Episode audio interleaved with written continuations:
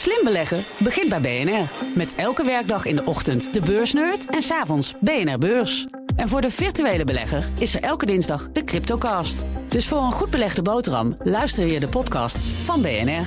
Blijf scherp. De Perestroikast. Een blik op Oost-Europa.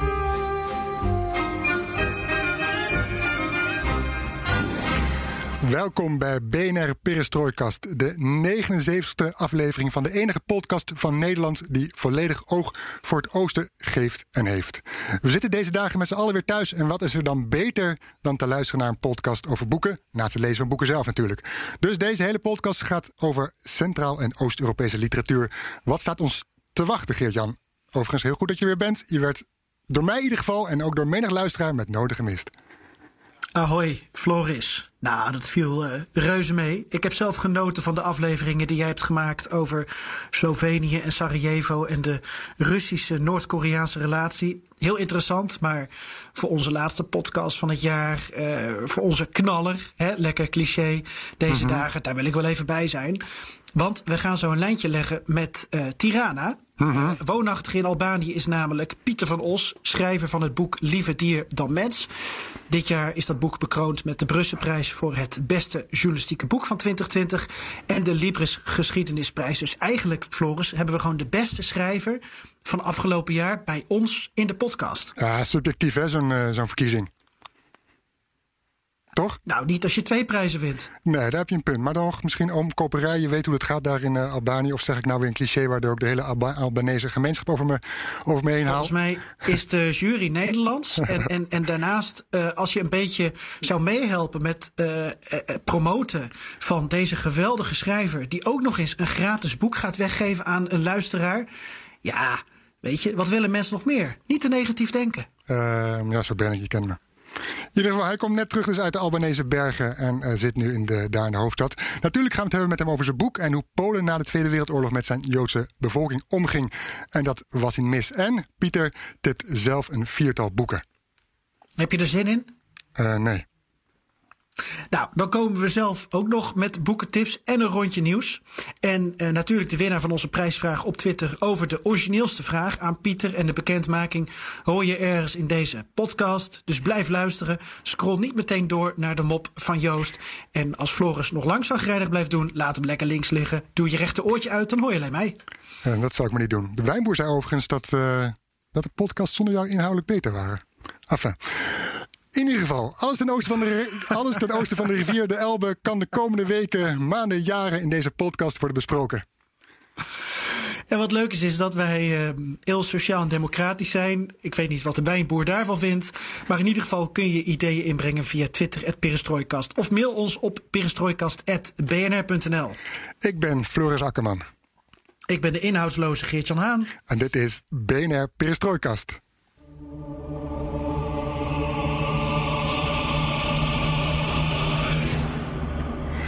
Je bent even weg geweest, Geert-Jan. Dus ja, ik kan me voorstellen dat uh, je staat te trappelen om jouw nieuws met ons te delen. Dus ja, brand los. Ja, even weg geweest. Hallo. Ja, het duurde voor mij wij een hebben jaar. De afspraak, wij hebben de afspraak dat we twee podcasts in de maand maken. En met deze podcast erbij heb ik me daar in november en december ook prima aan gehouden, Floris. Klopt, keur, klopt keurig, keurig. Ga verder. Ja, maar jij had er zin in om uh, inhoudelijke podcasts te maken. Ja, dus jouw wijnboer. Ik had gewoon plezier erin. Maar goed, wat hebben die, uh, wat, wat, wat, waar was je? Kun je dat kort toelichten? Ik heb twee maanden ouderschapsverlof opgenomen. Van uh, begin november tot en met begin januari. Uh, dus je stoort me nu wel, maar vooruit. Mm -hmm. Ik doe het graag voor Pieter. Mm -hmm. En het is een heftig jaar voor alles en iedereen natuurlijk. Thuis, privé, een intens jaar met de komst van een kleine. En met een partner die daar moeizaam van herstelt. En toen kwam er bij BNR ook nog een reorganisatie overheen. Die ons allebei raakt.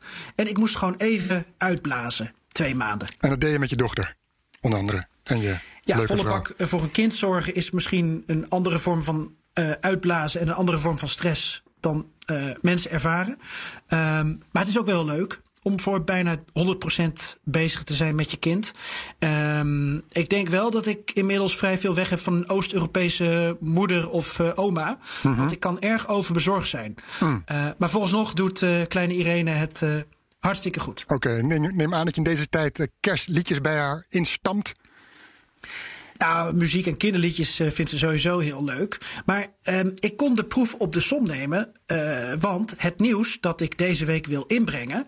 En ik volg wat minder nieuws, hè, vanwege Mhm, mijn ja, verlof. ja, je zit natuurlijk in de luiers ik- en de ik hele pak. Ik pak de vloer en ik pak zelfs jouw tijd. Hè, Ja. Want ik heb voor jou extra tijd gekregen, gekregen om Samir Nurkic onder de aandacht te brengen. Ja. Geen idee, wie is deze man?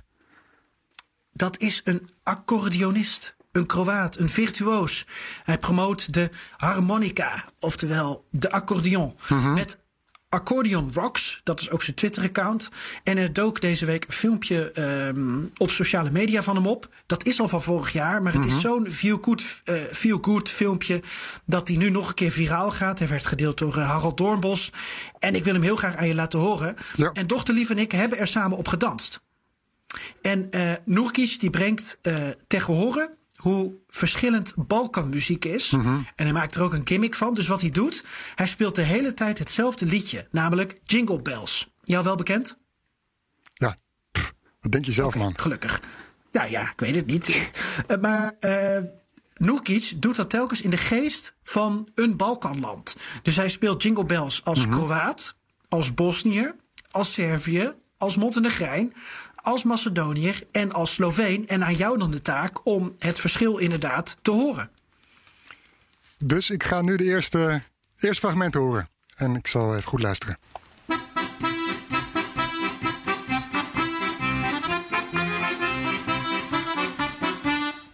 Kroatisch, geen twijfel over mogelijk. Recht voor zijn raap, vrij normaal, zegt Nurkic, de Kroatische variant inderdaad. Maar dan gaan we naar de Bosnische versie. Die draait Floris om emotie. Elke noot moet een traan bij je opwekken. Oké, oké, komt-ie.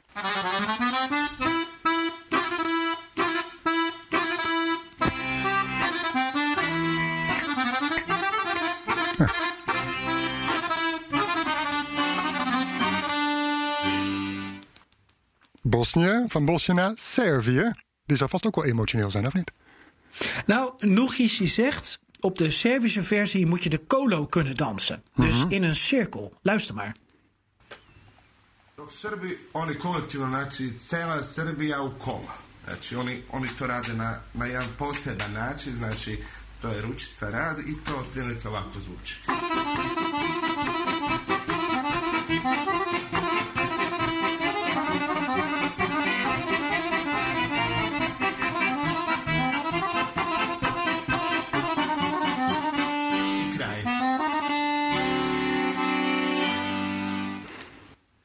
Je de verschillen?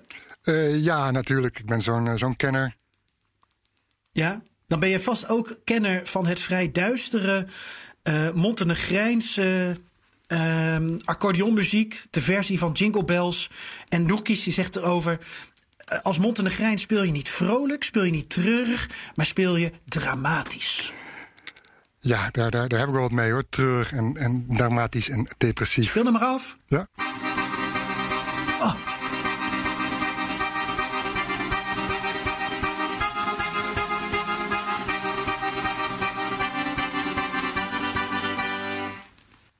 Lekker hoor. Dit klinkt alsof de kerstman vermoord is. Hè? hoorde ik Eh, je door Rudolf. kreunen, halverwege of bij, bij het begin? Ach man, ja, grunten doe ik. Oké, oké. Ehm, ja, Macedonië, Macedonië en Slovenië houden we over. Eh, ik hoop dat die wat eh, vrolijker zijn, anders... eh, ja, ik was al zagrijnig en dan, dan word ik helemaal eh zelfmoordneigingen. Nou, jouw wijnboer is natuurlijk ook fan van Macedonische wijn. Dat kan niet anders. En eh, van die wijn word je net zo vrolijk als van deze versie. Komt-ie.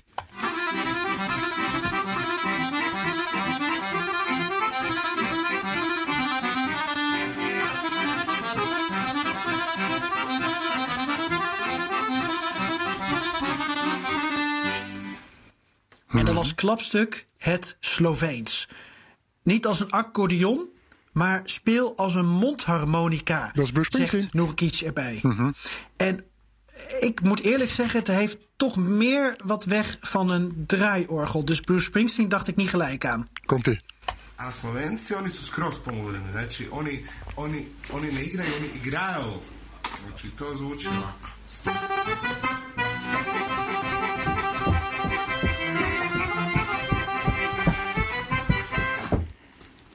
Ja, alsof je op de kermis staat, hè? Ja, ik zat hier, eh, ik zat onmiskenbaar, hier eh, te eh, dansen. Oostenrijkse, Habsburgse invloeden. Mhm. Ja. En het hele filmpje vind je op onze Twitterpagina, het Perestrooikast. En mijn dochter danste het hardst mee op de emotionele Bosnische variant.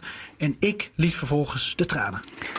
Mooi, dank voor dit culturele, folkloristische inkijkje in kerst op de Balkan, Geert-Jan.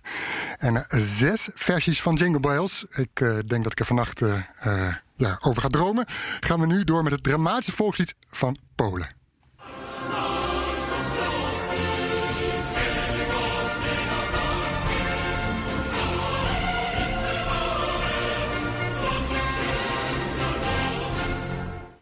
We hebben de prijzenpakker van dit jaar in huis gehaald, Geert-Jan. Nou ja, in huis. Hij zit in Albanië in, en is net terug van een paar dagen in de bergen al daar met hond Neo.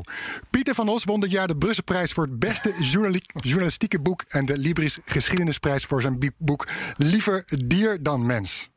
Je bent eh, een stuk enthousiaster dan tijdens de introductie zojuist, eh, Floris.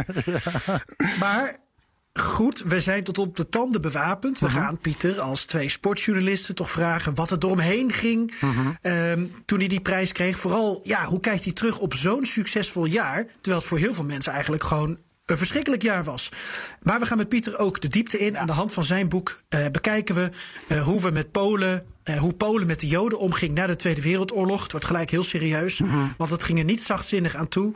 Een kwestie waarover Polen zijn handen wast in onschuld. Maar, Floris, we gaan Ja. het ook over Albanië hebben. Hè? Zeker, zeker. Dat komt als toetje. En natuurlijk die Ja. prijswinnende vraag. Ja.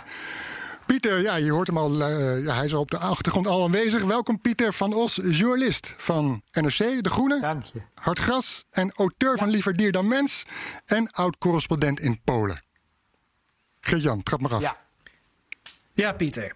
Twee prijzen in een jaar. In één jaar tijd, hè? Voor liever dier dan mens. Daar mag menig voetbalclub van dromen om de dubbel te pakken. Gefeliciteerd. Wat ging er door je heen? Eh, ja, van alles natuurlijk. Nou, de eerste keer, dus die Brusselprijs, dat is de prijs voor de journalistieke boek. Toen ging er heel veel door me heen, want toen was ik niet ziek. De tweede keer had ik COVID. En, eh, of corona, of hoe we het maar noemen. Maar de eerste keer, toen zat ik naast een goede vriend en collega, Huib Modderkolk. En ik dacht dat de strijd ging tussen Huib Modderkolks boek en het boek van Jeroen Smit. En ik wilde dat het boek van Huib zou winnen. Niet alleen omdat het vriend is, maar omdat veel, ik het een veel beter boek vond dan het boek van Smit. Smit had bovendien al een keer gewonnen. En die zat er ook een beetje bij alsof hij er eigenlijk alleen had willen zijn als hij ook echt zou winnen. Dus, eh, dus ik was heel erg aan het duimen voor eh Huib. En eh, toen werd ik het zelf. En toen wist ik even niet zo goed hoe ik moest reageren. Ook omdat ik dat heel onverwacht vond. Want jullie hebben het boek gelezen. Het is een historisch boek. En natuurlijk ben ik een journalist en heb ik journalistieke methoden toegepast, zoals dat dan heet. Hè?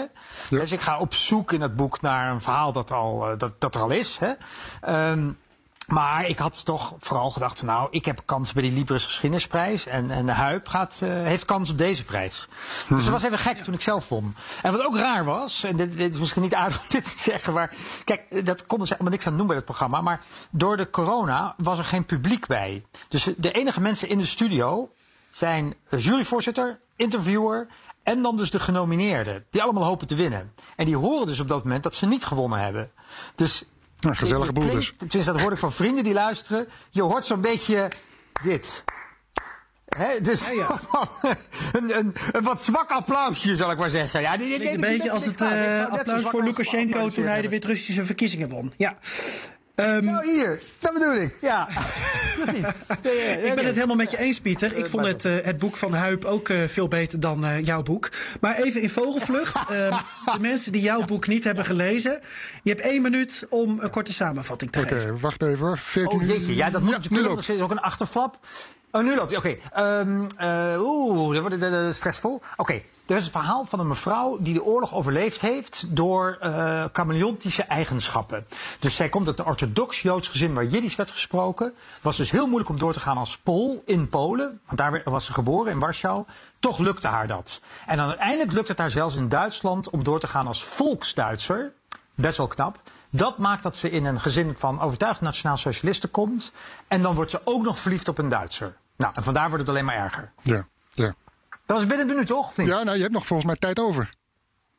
Oh, 30 seconden. Sorry, ik Wil je nog wat toevoegen? Noem even de prijs en de uitgever Precies. en eh, de kleur van de kaft. Ja, nee, nee, nee, nee, nee, nee, nee, dat hebben jullie al gedaan. Eh, Liever dier dan mens. Het boek, nee, nee, nee, dan vind ik het wel leuk om nog wat meer te zeggen. Kijk, die, ehm, eh, waarom vond ik dat nou zo'n fascinerend eh, verhaal? Mhm, ja. Natuurlijk omdat eh, identiteit zo'n belangrijke rol speelt. Dat is natuurlijk ook een beetje modieus vandaag de dag. Hè? Maar op een niet modieuze manier. Hè, dus je, je, volgens mij, toen ik het verhaal voor het eerst hoorde van haar kleinzoon, dacht ik: wauw. Deze mevrouw die laat ook eigenlijk zien dat wij die verschillen tussen mensen enorm overschatten. Niet alleen de nazi's deden dat. Dat, dat, doen, dat, dat doen veel mensen en vaak. En ik zelf misschien ook wel. Dus ik dacht, dat kan helemaal niet. Dat je als orthodox, eh Jiddisch pratend meisje... eh, ehm, jezelf kan voordoen als Pools... en dan ook echt vrienden kan worden met Polen... die jou allemaal vertrouwen en geloven dat jij één van hen bent. Een zelfgepercipieerde groep. Ja, ja. En dat lukte dus zelfs later bij die Duitsers.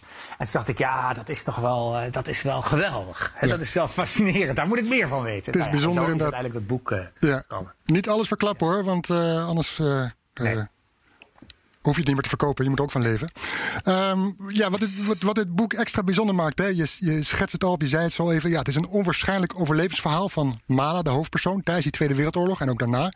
Eh, maar dat boek, ja, de zoektocht die je eh, uitvoert naar haar ver- verleden. Waarbij je onze regio centraal in Oost-Europa afreist en uitzoekt van ja, waar, met wie ging ze om? Wat is, zijn er nog familieleden van haar? Wat is over die mensen terug te vinden? Eh, de steden, de dorpen, noem het allemaal maar op.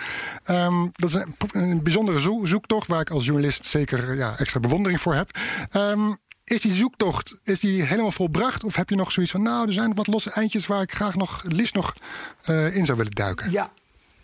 Ja, nou, dat, dat zullen we ook merken, denk ik. Want misschien, ja, ik weet nooit of je zoiets al van tevoren mag zeggen, maar dat, eh, er is een, een productiehuis, heet dat, hè? Eh, denk ik, een, pro- een producent, we- bezig met een documentaire of te, te, te onderzoeken de mogelijkheden om een documentaire te maken. Lalala. En als dat allemaal doorgaat, dan gaan we opnieuw op pad. En eh, ik denk dat hij ook nog wel een researcher erop afstuurt. Ehm, en dan zullen we zien of er dus nog net iets meer te vinden is. Want ja, je hebt het boek gelezen. Er zijn ook wel dingen die ik echt niet gevonden heb. Waarvan ik dacht, dat moet niet zo moeilijk zijn. Ja. Zoals een familie Olszewski in uh, Tomasov Lubelski. Ehm, ja, die speelt een belangrijke rol in haar verhaal. Dat zal ik nu even nu niet uitleggen. Maar de, en, en, en ook de reden dat ze het overleeft. Ehm, maar die, die heb ik niet kunnen vinden. Nou is Olszewski ook wel een beetje naam als Jansen. Ehm, maar het, de- dat Tomasov Lubelski, dat stelt niet zoveel voor. Dat, dat hele stadje. Ik ben daar een paar keer geweest. En daar ontdekte ik hoe moeilijk het is om dingen van 80 jaar terug te vinden. Want de vrouw die mij graag wilde helpen, Eva Koper, die werkt daar bij het Belzec Museum. Of gewoon bij het monument van Belzec, maar er zit een museumpje bij, het vernietigingskamp. En die wilde mij helpen tot ze uiteindelijk las wat mijn mevrouw, zeg ik maar even, mijn hoofdpersoon, ehm, daarover gezegd had. Over, dus wat zij zich herinnerde van die tijd. En dat kwam zo niet overeen met alle feiten die haar bekend waren. En die nou ja, waarschijnlijk gewoon met de waarheid, hè, zoals dat gaat met het geheugen. Dat ze daar zo humeurig van werd dat ze eigenlijk ophield met te helpen. Ze had wel degelijk een familie Olszewski gevonden in een andere stad. En die kwamen daar vandaan. En ja, en het, het zou kunnen dat als ik daar wat meer tijd in gestoken had... dat ik die mensen toch had kunnen vinden. Oh, sorry, en nu ik dit vertel, denk ik, dat is eigenlijk nog een beter voorbeeld. De, eh, uiteindelijk wordt, ik zal niet alles verklappen hoor... maar in Duitsland... ehm, Duitsland wordt veroverd of bevrijd. Het is maar hoe je het wil zien. Hè? Eh, en het stadje waar zat, zij zat, Zerps, dat wordt later Oost-Duitsland. Maar dat wordt wel degelijk bevrijd door de Amerikanen. Dat is eigenlijk het meest oostelijke dat de Amerikanen zijn gekomen. En eh, de Amerikaanse soldaten die in het huis van die nationaal socialisten komen, die, en die worden daar dus ingekwartierd. Die gaan daar eh, logeren, zeg maar, eh, een kwartier maken. Hè, en die stoppen die, dat gezin in de kelder. Of het gezin zit al in de kelder, moet in de kelder blijven zitten. Dat komt eigenlijk op neer. En ehm, die mensen, dat bleken toen Joodse Amerikanen. Of Amerikaanse. En dat vindt zij, eh, en dat, dat levert een waanzinnige eh, scène op, vind ik. Want zij gaat dan dus aan die Joodse soldaten vertellen: Ik ben Joods. En dat geloven ze aanvankelijk niet. Ik denk, ja, ja, dat zeggen ze allemaal terug naar de kelder. ja. Daar komt het eigenlijk op neer. En de- ik dacht, nou, dat is geweldig, want ik weet welk regiment in Zerps is geweest. Ik weet welk bataljon. Weet je, dit, dit moet te vinden zijn. En, eh, nou, uiteindelijk ben ik achtergekomen dat die mensen dood zijn. Dus toen ben ik ook niet zo heel fanatiek meer gaan, vinden, maar, eh, gaan zoeken. Maar ik vond het wel heel wonderlijk dat ik eh, toch uiteindelijk die namen van die soldaten niet heb weten eh, te achterhalen. Dus die soldaten die in dat huis zaten. Nou, ik, ik, iets zeg maar dat als je nog een betere onderzoeker bent, dat je dat moet kunnen vinden. Ja, dus, dus er komt een documentaire naar aanleiding van jouw boek. Ja, dat, Correct. dat is nooit 100%. Bij televisie weet je het nooit 100% zeker. Hè? Dat duurt altijd eindeloos voordat. eh er moet langs heel veel schrijven. En, eh, dat, dat kost ook geld. Zo'n Ja. boek schrijven dat ik gedaan heb, kost eigenlijk niet zoveel geld. Want jij zei dat het correspondent was, dat is ook heel aardig. En ik heb inderdaad ook voor De Groene eh, en ook voor NRC best veel geschreven uit Polen. Maar ik had zoveel tijd ook omdat ik geen ehm, eh, Oost-Europa-correspondent was. Mhm. Zoals jullie wel weten in de perestroika, jullie hebben heel vaak eh, mensen te gast hè, die Oost-Europa-correspondent zijn. Die hebben, ook bij NRC, die hebben twaalf landen onder hun hoede. Ja, ja, dat is niet te doen. Dus, eh, dus die reizen de hele weer van, van Letland naar Macedonië. Ja. En ik had dus wel de tijd. Dus ik, ik, in zeker, waarom zeg ik het allemaal? Oh ja, omdat het kost niks. Hè? Ik bedoel, eh, Mhm, Wat ik deed, dat kostte niks. Terwijl zo'n documentaire maken, ja, dat kost natuurlijk allemaal geld. Nou, wij, wij gaan kijken of eh, als hij tenminste. Ehm, even, terug, even naar je boek. Hè, terug naar die nasleep van de Tweede Wereldoorlog, eh, waar Mala mee te maken heeft. Dan kijken we even naar de situatie in Polen. Ehm, de Joden hebben daar zwaar na die Tweede Wereldoorlog. En niet zomaar zwaar. Hoe, hoe zwaar hadden ze het? En ook als je kijkt naar de situatie met Mala. Ja. Ja, nou, ehm, dan zal ik direct bij Mala beginnen. Dus mijn hoofdpersoon, die vertrekt eh, uit Polen en naar het eh, daderland, zullen maar zeggen. Dat, dat is wat de meeste Joden toen deden, 1946, zomer 46. Eh, vertrekken ze naar ofwel Oostenrijk of Duitsland, want daar zijn ze op dat moment veel veiliger. Vooral in de Amerikaanse bezettingszone. Nou, hoe komt dat nu? En de, de, de aanleiding is geweest dat ze ze allemaal tegelijk vertrekken. Is een, een pogrom geweest in Kielce. Kielce ligt midden Polen, ja, een beetje ten zuiden van Warschau. Een stukje ten zuiden van Warschau. Dus een stadje is echt niks aan. Ik raad het iedereen af. Maar goed, dat is wel echt een stad. En daar zaten terug ehm, Joden die het overleefd hadden. En de meeste Poolse Joden die het overleefd hadden, die hadden het overleefd door naar de Sovjet-Unie te vluchten. Ook daar werden ze natuurlijk door de Duitsers achterhaald als ze niet diep genoeg de Sovjet-Unie in waren gevlucht. Maar sommigen eh, waren ook opgepakt al in eh, het oostelijk deel van Polen door de Sovjet-Unie en door het Rode Leger. Of eigenlijk door de NKVD, nou, dat niet toe. En die werden eh, naar, nou ja, dat zouden wij Siberië noemen, maar meestal waren het kampen zo rond de Oeral. Hè, die werden te werk gesteld met andere Polen. Dus niet als Jood, maar als Pool. En eh, dat waren eigenlijk de Joden die het overleefd hebben. Van de 3,3 miljoen Poolse staatsburgers van, eh, van de Joodse religie of komaf, ligt aan hoe je daarnaar kijkt.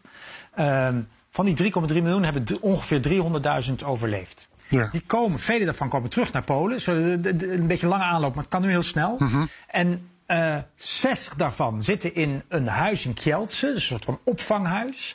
En dan gaat daar het gerucht in die stad. Er is een jongetje die zegt: Ik ben ontvoerd door mannen met lange baarden en pijpenkrullen in dat gebouw. Nou, die Ja. mensen hadden geen pijpenkrullen, want het waren geen orthodoxe joden. Maar goed, dat maakt natuurlijk niet zoveel uit als je een beetje kwaad wil. En eh, wil je moet hooligans ook niet vertellen dat Feyenoord eigenlijk minder goed is dan Ajax of zo. Bedoel, eh, redelijkheid eh, doet er natuurlijk niet toe. En eh, die, die mannen gingen verhalen halen. Vooral de vader van dat jongetje en wat maatjes. En later ook politieagenten. En dat is helemaal uit de hand gelopen. En daar zijn 60 mensen bij eh, overleden, of 50 overleden en, eh, en, en 80 gewond. Heel gruwelijk. Dat staat op Wikipedia. Wikipedia kennen ze hoeveel mensen precies zijn overleden, maar heel gruwelijk. En dat ging als lopend vuurtje door Polen, omdat overal werden die dagen geweld tegen Joden gebruikt, tegen overlevenden van de Holocaust.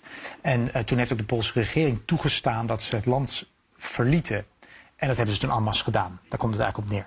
Ja. Nou, je vraag is natuurlijk, eh, waar, waar, hoe, hoezo, toch? Wat, Tuurlijk, dat is de eh, volgende ga vraag, ja. ja. Ja, voor mij was het totaal verbazingwekkend. Ik, ik, ik was geen Polenkenner voordat ik naar Polen ging. En ik ging ook niet naar Polen uit eh, eigen keuze. Eigenlijk is dat wel aardig als je gewoon naar een land moet omdat nou eenmaal het lot dat heeft ingegeven. In mijn geval, mijn vrouw kreeg daar een eh, baan. En ik ging met eh, kinderen mee. En dat is eigenlijk ook wel weer aardig, want dan ga je redelijk. ehm, Blanco. nou ja, nieuwsgierig en met een open blik Blanco. Ja. Blanco de, de, de geschiedenis in. En dit vond ik zo verbazingwekkend. Dus ik hoopte ook dat ik een verhaal zou vinden waar dit een rol speelt. En gelukkig speelde het dus wel een rol in Mala's leven, want zij verlaat dan Polen. Ze heeft dat geweld zelf niet aan den lijve ondervonden, hè, maar ze verlaat dan Polen. Ja, dansend komt ze in? Tsjechoslowakije aan, hè, als ze uit Polen is. Ja, ja, ja, ja, precies. Ze zijn net over de grens, ze zijn beroofd, ze hebben niks meer. En, eh, misschien zijn hun begeleiders zelfs vermoord, dat, dat weten we niet. Hè? Maar goed, waar- waar Dat komt het vandaan? Vinden. Als ik mag onderbreken. Waar komt het vandaan? Ja, ja nee, nee, onderbreek me graag, graag. Waar komt het vandaan? Daar heb ik natuurlijk ook diep over nagedacht. Daar is ook veel over nagedacht trouwens. Een goede boeken, eh, vond ik. Boeken. Ja, er zit iets besmettelijks in geweld. Ehm, zoals we in Nederland hebben we nu heel veel aandacht, onder andere door het boek van Rutger Brugman, Brug, Bregman, hè, over Mhm. de besmettelijkheid van goed gedrag. Dat zal vast bestaan. Maar besmettelijkheid van slecht gedrag bestaat zeker. Ja, van het slecht gedrag, gewoon gewelddadig gedrag. Mensenleven was heel weinig meer waard. We moeten het niet vergeten in Nederland, waar de aantallen zo totaal anders zijn geweest. Het aantal slachtoffers van de Tweede Wereldoorlog zijn natuurlijk een minimale fractie van een fractie van een fractie van wat ze in Polen hebben meegemaakt. Dus een zesde, dus een beetje moeilijk hoe je telt en of je de Poolse Joden erbij telt of niet. Maar bijna 6 miljoen mensen hebben het niet overleefd. 6 miljoen Poolse staatsburgers. dat was een zesde tot een vijfde van de bevolking. Dus er was totale chaos, er was geen overheidsmacht meer. De Sovjet-Unie probeerde zijn macht te laten gelden direct na de oorlog. En um, het jodenleven was helemaal niks meer waard. Dus je had niet zo heel veel mensen nodig die kwaad wilden om uh, hen geen strobreed in de weg te leggen, zo te zeggen. En mhm. geweld tegen Joden was eigenlijk normaal geworden. Mhm. En uh, er zat ook iets in van, kijk, een slecht geweten. Dat is een andere theorie. Dat is een andere theorie. Dat er een slecht geweten was. Dus veel Poolse burgers hadden bezittingen overgenomen van Joden. Er waren natuurlijk veel meer Joden in Polen dan in Nederland. Hè. Dus in Nederland speelt dat natuurlijk ook wel een rol. Mensen die in huizen van Joden zaten. Maar in Polen speelt dat een hele grote rol. Er was eigenlijk een hele middenklasse weggevaagd. En in al die dorpjes, zoals het stadscentrum, zaten vaak huizen met Joden. Er waren nu huizen met voormalig Poolse boeren, met Polen. En ja, de belang, een bekende uitdrukking is, dat is bekend geworden omdat een paar Joodse overlevenden hebben letterlijk het citaat gehoord. Moet je net zien, heeft mij, komt mijn Jood terug. Ja. weet je wel, want ze zijn allemaal dood, behalve dan die uh, wiens spullen ik heb. Jeetje, dat is even pech hebben, weet je wel.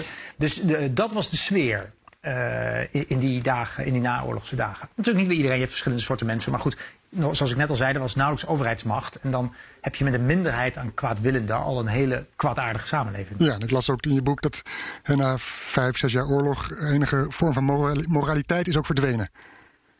Ja, het schijnt ook bij kinderen. Er schijnt deze mhm. onderzoek gedaan door een vrouwelijke Poolse psychologe.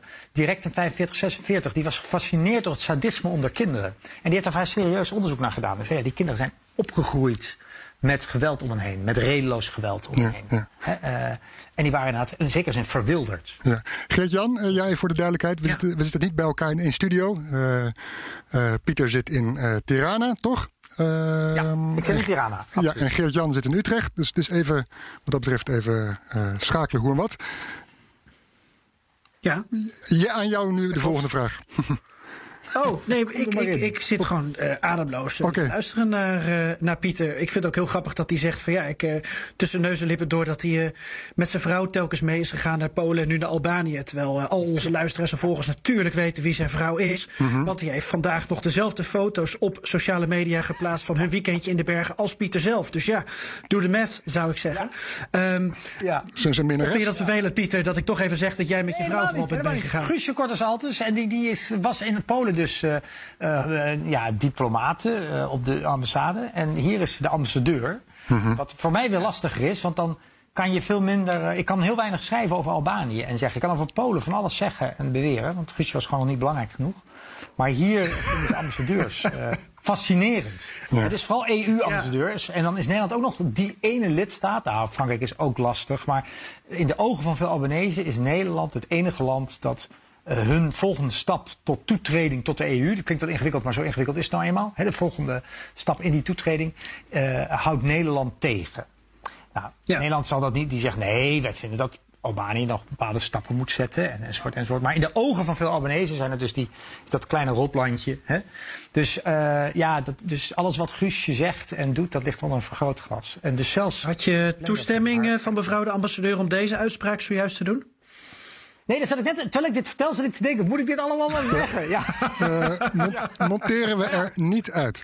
Ja, nee, nee, nee, nee, nee, nee, nee zo is het nou helemaal. Oké, maar ik ga wel door over Polen. Is dat goed?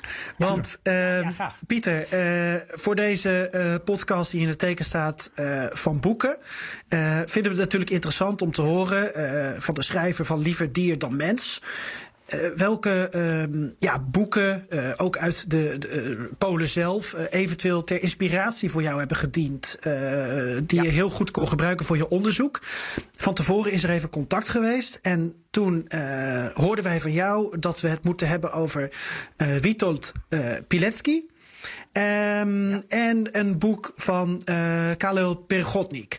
En kun je even uitleggen waarom deze boeken indruk op je hebben gemaakt en ook belangrijk zijn geweest voor liever dier dan mens. Ja, nou, die Pilecki moet ik toegeven. Die, ehm, dat, dat vond ik wel. Uh, Pilecki is ingewikkeld. Er is, een, uh, is een recent boek verschenen over hem. Van Jack Fairweather, een Amerikaan met een heel legertje onderzoekers. Die had dus echt een heel legertje Poolse onderzoekers. En die deed onderzoek naar het leven van die uh. Dat boek is pas verschenen nadat ik mijn boek al af had hoor. Maar eerder uh, had ik gelezen. Uh, de Auschwitz Volunteer, Beyond Bravery. Dat is van captain Witold Pilecki zelf. Die, heeft namelijk die ontsnapt namelijk uit Auschwitz. En dan schrijft hij in opdracht van generaal Anders, een Poolse generaal, in Italië. Het lukt hem dus ook om in Italië te komen, allemaal vrij indrukwekkend. Uh, schrijft Pilecki zijn ervaring op in Auschwitz. En waarom was hij in Auschwitz? Daar heeft hij zich vrijwillig in laten opsluiten. Dit klinkt ongeloofwaardig, maar het is allemaal echt waar. en Pilecki was namelijk een, uh, een soldaat uit het Poolse leger, een uh, officier. En hij uh, ziet dat de oorlog verloren is en hij begint direct, zoals vrij veel Poolse militairen, uh, als verzetstrijder. Dat zijn andere aantallen dan in Nederland. Hè. Het was een gigantisch Pools verzetsleger, waar in het begin verschillende legertjes uiteindelijk eigenlijk één heel groot leger, het Armia Krajova, en dan nog een clubje fascisten. Maar hij zat bij die Armia Krajova. En, en ook nog een paar communisten, maar die waren echt minuscuul. En hij uh, denkt, waar blijven mijn mannen als zijn mannen worden opgepakt? En op een gegeven moment heeft hij door dat hij dus verdwijnen in een kamp bij Auschwitz-Chem in het Duits wel Auschwitz. En dan denk je, ja, daar moet ik naartoe. Dan ga ik daar, zitten mijn beste mensen. Dan ga ik daar een opstand organiseren. Dan, laat hij, dan zit hij ergens in een appartement waar de Duitsers met een razzia komen. Verschillende mensen komen nog langs bij hem van, je moet nu verdwijnen, je moet nu vluchten. Maar hij blijft rustig zitten om dus opgepakt te worden. Hij wordt opgepakt, hij belandt in Auschwitz. Hij ontdekt daar dat zo'n opstand organiseren niet zo makkelijk zal zijn. En om, uh, hij is tegen mensen die ontsnappen. Hij heeft wel degelijk een soort verzetscellen heeft hij, uh, opgezet in Auschwitz. Dat is fascinerend. Nou, dat, ik, dat duurt allemaal te lang. Maar hij heeft ook dingen. Ze hebben dingen geprobeerd als bijvoorbeeld SS'ers vermoorden met uh, luizen die met tyfus besmet zijn. En die schieten ze dan met een buisje. Nee, die stoppen ze in de kragen van de jassen van, SS, van SS'ers. Nou ja, dit soort fantastische dingen. En uh, een echte soldaat. En het aardige van het boek is, dus van hemzelf. En niet het boek over Pilecki, maar het boek van Pilecki zelf. Dat is ongeveer het tegenovergestelde van wat je bij Primo Levi leest. Wat natuurlijk ook een fantastisch boek is. Maar hier hebben we te maken met een soldaat. Die is gewoon de hele tijd bezig met waar kan je ontsnappen. Hoeveel wachters zijn er? Hoeveel soldaten? Hoe zit dit kamp in elkaar? En, um, en hij is dus een totale held. Dus dat is wel eens leuk, omdat we over Polen, zeker in het boek van mij, gaat het natuurlijk erg vaak ook over Polen die niet zo zuiver op de graad waren. Mm -hmm. ja. En die uh, de Duitsers hielpen op ingewikkelde... En, en Pieter, als ik dit in de vorm van een boekentip mag uh, geven... is deze ja, autobiografie ja. ook in het Nederlands te lezen? Of heb je hem in het Engels gelezen? Nee, het is, al, het is alle twee in het Engels. Nee, nee, sorry. Nee, die, uh, biografie van Fairwater is vertaald in het Nederlands... door Prometheus okay. ook. Vrijwillig naar Auschwitz. Ik zal straks jullie voor de perestrooikast even foto's maken van de omslagen. De boeken liggen hier voor me. En even op Twitter zetten... He, dus via de perestrooikast, dan kunnen mensen precies de gegevens zien. Ja. Dan maak ik ook even een foto dus van dat boek, dat, hij, dat boek eigenlijk, dat verslag dat hij zelf heeft geschreven. Dat vind ik eigenlijk nog fascinerender. En nu wordt het ingewikkeld. Ik, ik wil toch even zeggen, want eigenlijk was het dat niet het boek dat ik wilde aanbevelen. Het boek dat ik wilde aanbevelen heet Auschwitz in England. Want nu wordt het mooi. Die Pilecki, die is na de oorlog door zijn hoofd geschoten door de communisten. Als, ik je mag onderbreken, held, als ik je uh, toch ja. onderbreken. We, we, willen graag eigenlijk weten waarom deze twee boeken, of die boeken die je noemt, ja. waarom ze zo indruk op je maakten uh, en waarom je ze zo goed kon gebruiken voor jouw eigen boek. Ja, oh, voor mijn eigen boek um, kon ik ze uh, niet zo vreselijk goed gebruiken. Dus voor het boek over liever dier dan mens. Uh, wel het. Uh, nee, eigenlijk niet. Uh, wat ik er zo fascinerend aan vond, is dat um, Pilecki. Ik dacht, ja, als je. Polen denken graag in termen van slachtoffers en helden. Ze vinden het heel moeilijk, vooral ook over zichzelf, als daders te denken. We weten allemaal, mensen zijn daders, slachtoffers en helden en soms alle drie tegelijk. Maar um, uh, bij deze Pilecki kan je inderdaad zeggen, ja, die man die, dat is een totale held. Dat maak je niet zo vaak mee in non-fictie. Ik bedoel, in dingen die echt gebeurd zijn. Hij was dapper. Hè? Hij was niet antisemitisch. Ook wel eens prettig bij een Poolse held. Hè? Mm -hmm. en, uh, en hij uh, gaat dus naar Auschwitz vrijwillig. En bedenkt op een gegeven moment ook: ik overleef dit niet. En dan ontsnapt hij. Dat doet hij dus ook nog. Ik bedoel, dat, en dat lukt dan ook. Dus het is allemaal fascinerend. Je gelooft het nauwelijks. Ja. Dus daar is gewoon een boek dat ik graag de lucht in wil steken. Mm -hmm. Maar Maar, maar ik mag toch heel eventjes, sorry. Ja? Eigenlijk hou ik het de lucht in, omdat in dat boek van Pilecki komt een kerel voor en die heet Wadislav Dering. En Wadislav Dering blijkt uit het verslag van Pilecki zelf eh, heel belangrijk voor hun verzet. Dat is een arts die als het ware aanpapt met de Duitsers. Dat is wel een antisemiet, maar hij is ook een, eh, een echte Poolse verzetstrijder. In, een combinatie die veel voorkwam. En eh, die wordt dokter en die klimt op in dat kamp als dokter. Uiteindelijk wordt hij ook vrijgelaten. Hij wordt meegenomen door een mengelenachtige arts. Je hebt, een, je hebt niet alleen mengelen, je had, je had drie eigenlijk van die artsen. En eh, hij gaat met die man mee en mag, wordt dan ook volksduitser betiteld. Dat deden ze wel eens met Poolse collaborateurs. Ze zeiden, ja, eigenlijk ben je een Duitser. En eh, in Engeland wordt hij aangeklaagd. eh, Klaagt hij zelf Oeris aan, een auteur die hem in één adem noemt met Mengelen. En dan zegt hij, nee, ik ben pas een Poolse verzetsheld. En dat wordt een proces en dat wordt het grootste Tweede Wereldoorlogproces in Engeland. Wij in Nederland weten er niets van, maar in Engeland hadden ze natuurlijk weinig processen. Want ze hadden geen oorlogsmisdadigers, want ja, ze waren nou bezet. En dat boek dat erover verschenen is, over dat proces, heet Auschwitz in Engeland. Ik zal dus weer even een foto maken voor jullie. Is uit 1965 en is een fantastisch boek. En daaruit eh, zie je hoe die Dering het alle macht probeert te bewijzen dat hij een Poolse verzetstrijder was. Die mannen als Pilecki hielp. Maar die Pilecki die was helemaal vergeten in 1965. Want Pilecki was een anticommunist. Dus ook in Polen waren de autoriteiten bezig bewust die Pilecki te vergeten.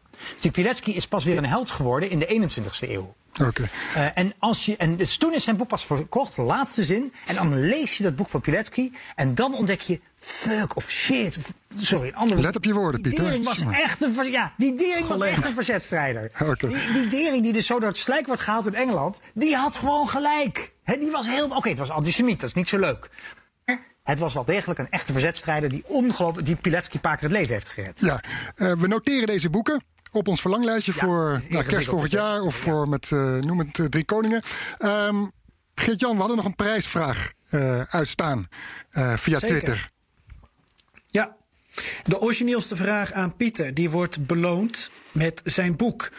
Eh, dat uitgeverij Prometheus dan naar je gaat opsturen. En de winnaar is Albert Koevoet. Want hij stelde een zeer originele vraag, vonden wij. Je weet, Floris, eh, Pieter misschien ook wel, Wie is de Mol? De nieuwste editie wordt in 2021. Die is opgenomen in Tsjechië. En wordt ook dan uitgezonden in 2021. En Albert die vraagt voor Pieter. Als Wie is de Mol volgend jaar, dus 2022, gewoon in Albanië zou worden opgenomen.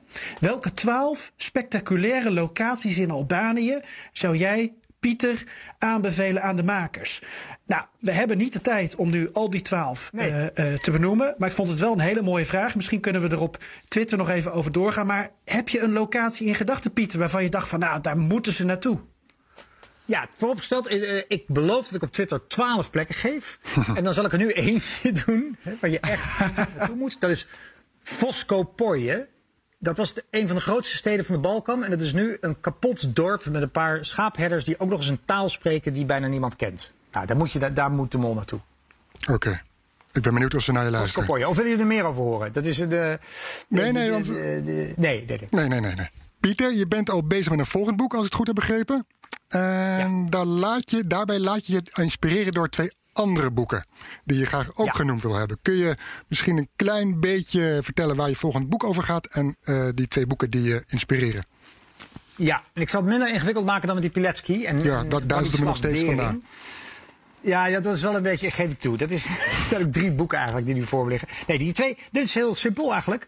Ehm, eh, het, het moeilijke aan Polen is natuurlijk, er is een enorme eh, intellectuele cultuur. Nou ja, er zijn vijf Poolse Nobelprijswinnaars van de literatuur, versus nul in Nederland en nul in Albanië.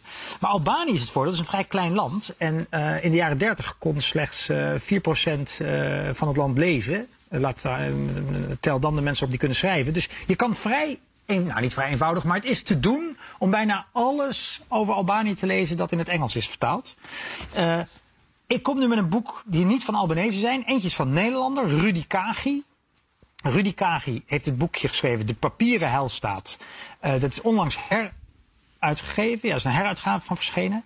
Eh, ongelooflijk leuk boek. Het gaat erom hoe hij in 1992 teruggaat naar Albanië. Waar hij eerder is geweest op tikje gênante fellow traveler re- reizen. Dus mensen die dachten in Albanië, daar, wordt een, daar geschiet het wonder. En dat waren Maoïsten die vaak niet genoeg geld hadden om naar China te reizen. En dan gingen ze in Albanië kijken hoe fantastisch het uitpakt als je ehm, een autarkisch communistisch staatje bent. Nou Iedereen had honger in Albanië, maar natuurlijk net niet de mensen die zij zagen. En hij gaat dan in 92 terug en gaat met dezelfde gids en zegt: Je mag me nu echt de waarheid vertellen. En dat, het is ongelooflijk eerlijk en leuk boekje. Want in 1992 gaat het ook helemaal niet zo goed met Albanië. En die gids bleek nog net een man te zijn die wel van hen voor Horja hield. Nou, ik zal er niet lang over doorpraten, want het duurt lang. Maar dat is een ontzettend leuk boekje. De papieren staat. Andere boek is gewoon steengoed. Een Britse eh, historicus, Jason Tomes. eh, over King Zog. Dus de biografie van koning Zog. Eh, ofwel koning Vogel, die zijn eigen soort van fascistische groet had, met een hand zo eh, op, op het hart. En nou, je moet zeker even googlen en dan Google afbeeldingen. Het is een soort operettekoning. Je denkt dat je een, een, een koning uit een slecht toneelstuk ziet, maar dat is, een, dat is hij echt. In een raar operettepak. En het was een warlord uit de bergen, die eh, de andere warlords onder had en uiteindelijk zichzelf tot koning heeft gekroond. En toen heel graag mee wilde doen met de andere Europese vorstenhuizen. Die hem natuurlijk zagen als totale parvenu. En hij is ook de koning uit de scepter, de, de, de, hoe heet de kuifje van Albanië? De scepter van Ottokar. Hè, ehm, dan begrijp je ook wel, en dat klopt ook wel. Dan zit ook zo'n merkwaardige kleurrijke koning in. Dat is koning Zog. En Naar het schijnt heeft hij 55 eh, eh, aanslagen overleefd.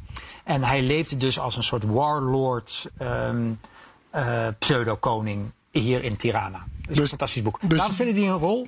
Ja, vertel. Ja, dus jouw volgende prijswinnende boek gaat, laat me raden, over Albanië. Ja, oh, het speelt zich af in Lusne in 1997. En deze koning Zog die laat als het ware heel goed zien hoe Albanië in de jaren 20 en 30 was. En zelf valt me op hoeveel dingen eigenlijk onveranderd zijn. Ondanks die 50 jaar gruwelijk communisme. Hè, die eh, Rudy Kagi goed beschrijft. maar was dat een link met jouw boek? In, ja.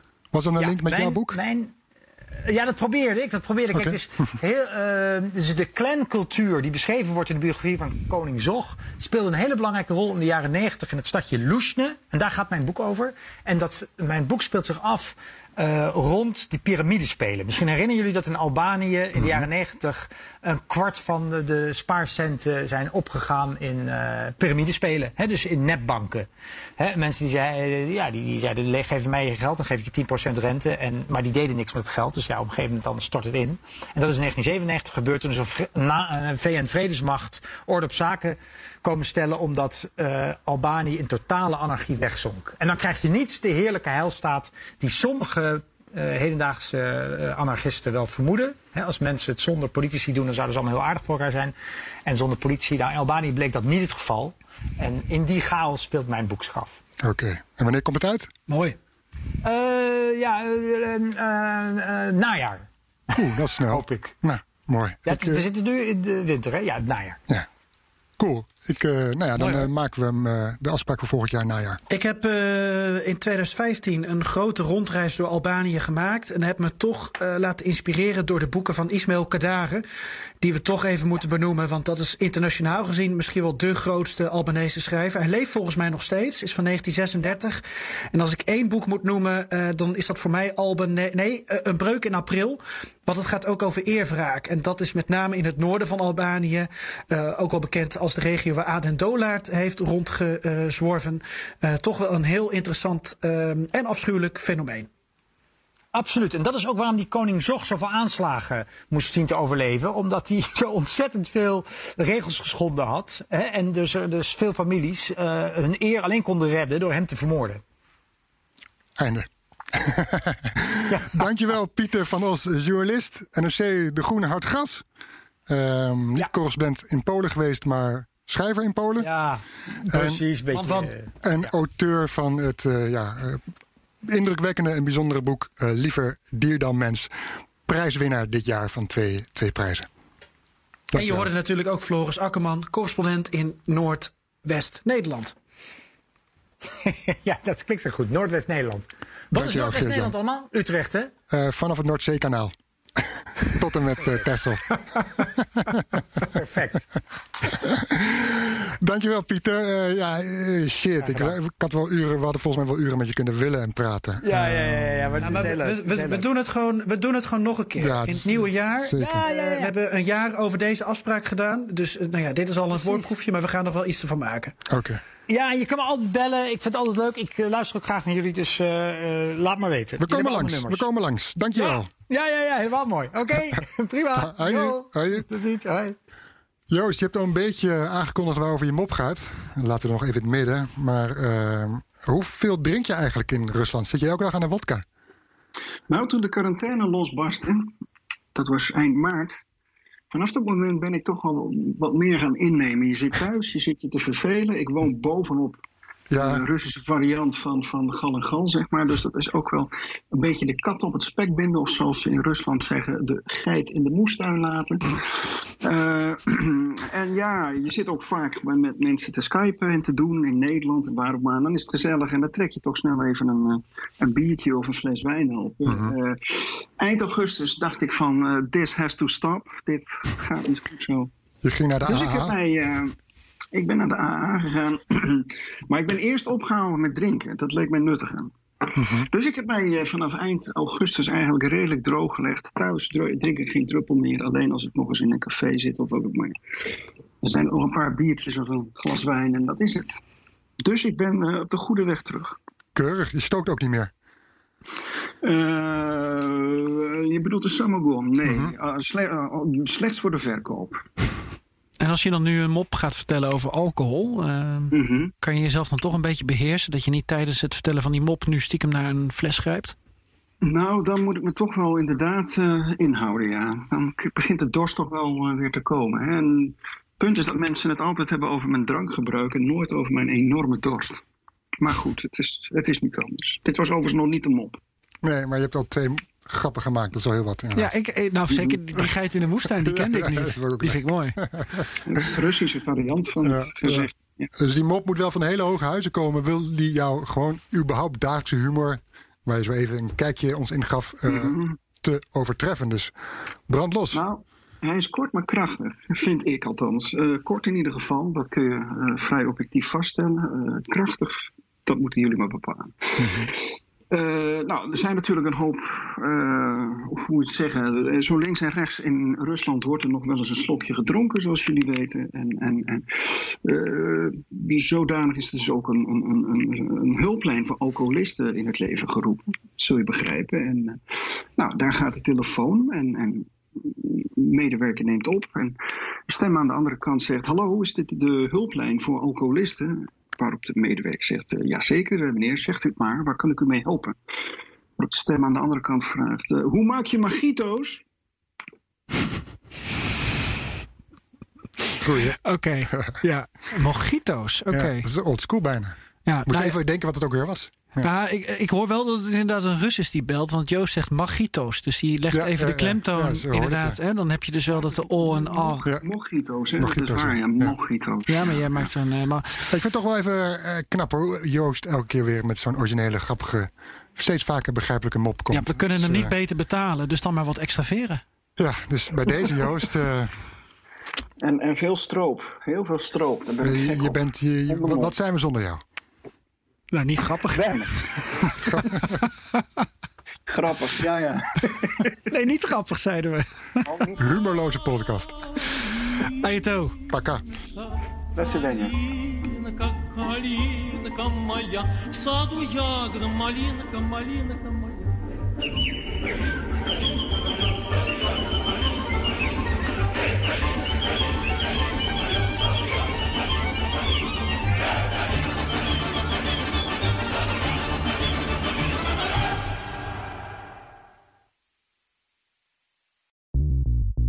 Bij BNR ben je altijd als eerste op de hoogte van het laatste nieuws. Luister dagelijks live via internet. Bas van Werven. En heel langzaam komt de zon op rond dit tijdstip. Je krijgt inzicht in de dag die komt op BNR, het Binnenhof in Nederland en de rest van de wereld. De Ochtendspits. Voor de beste start van je werkdag. Blijf scherp en mis niets.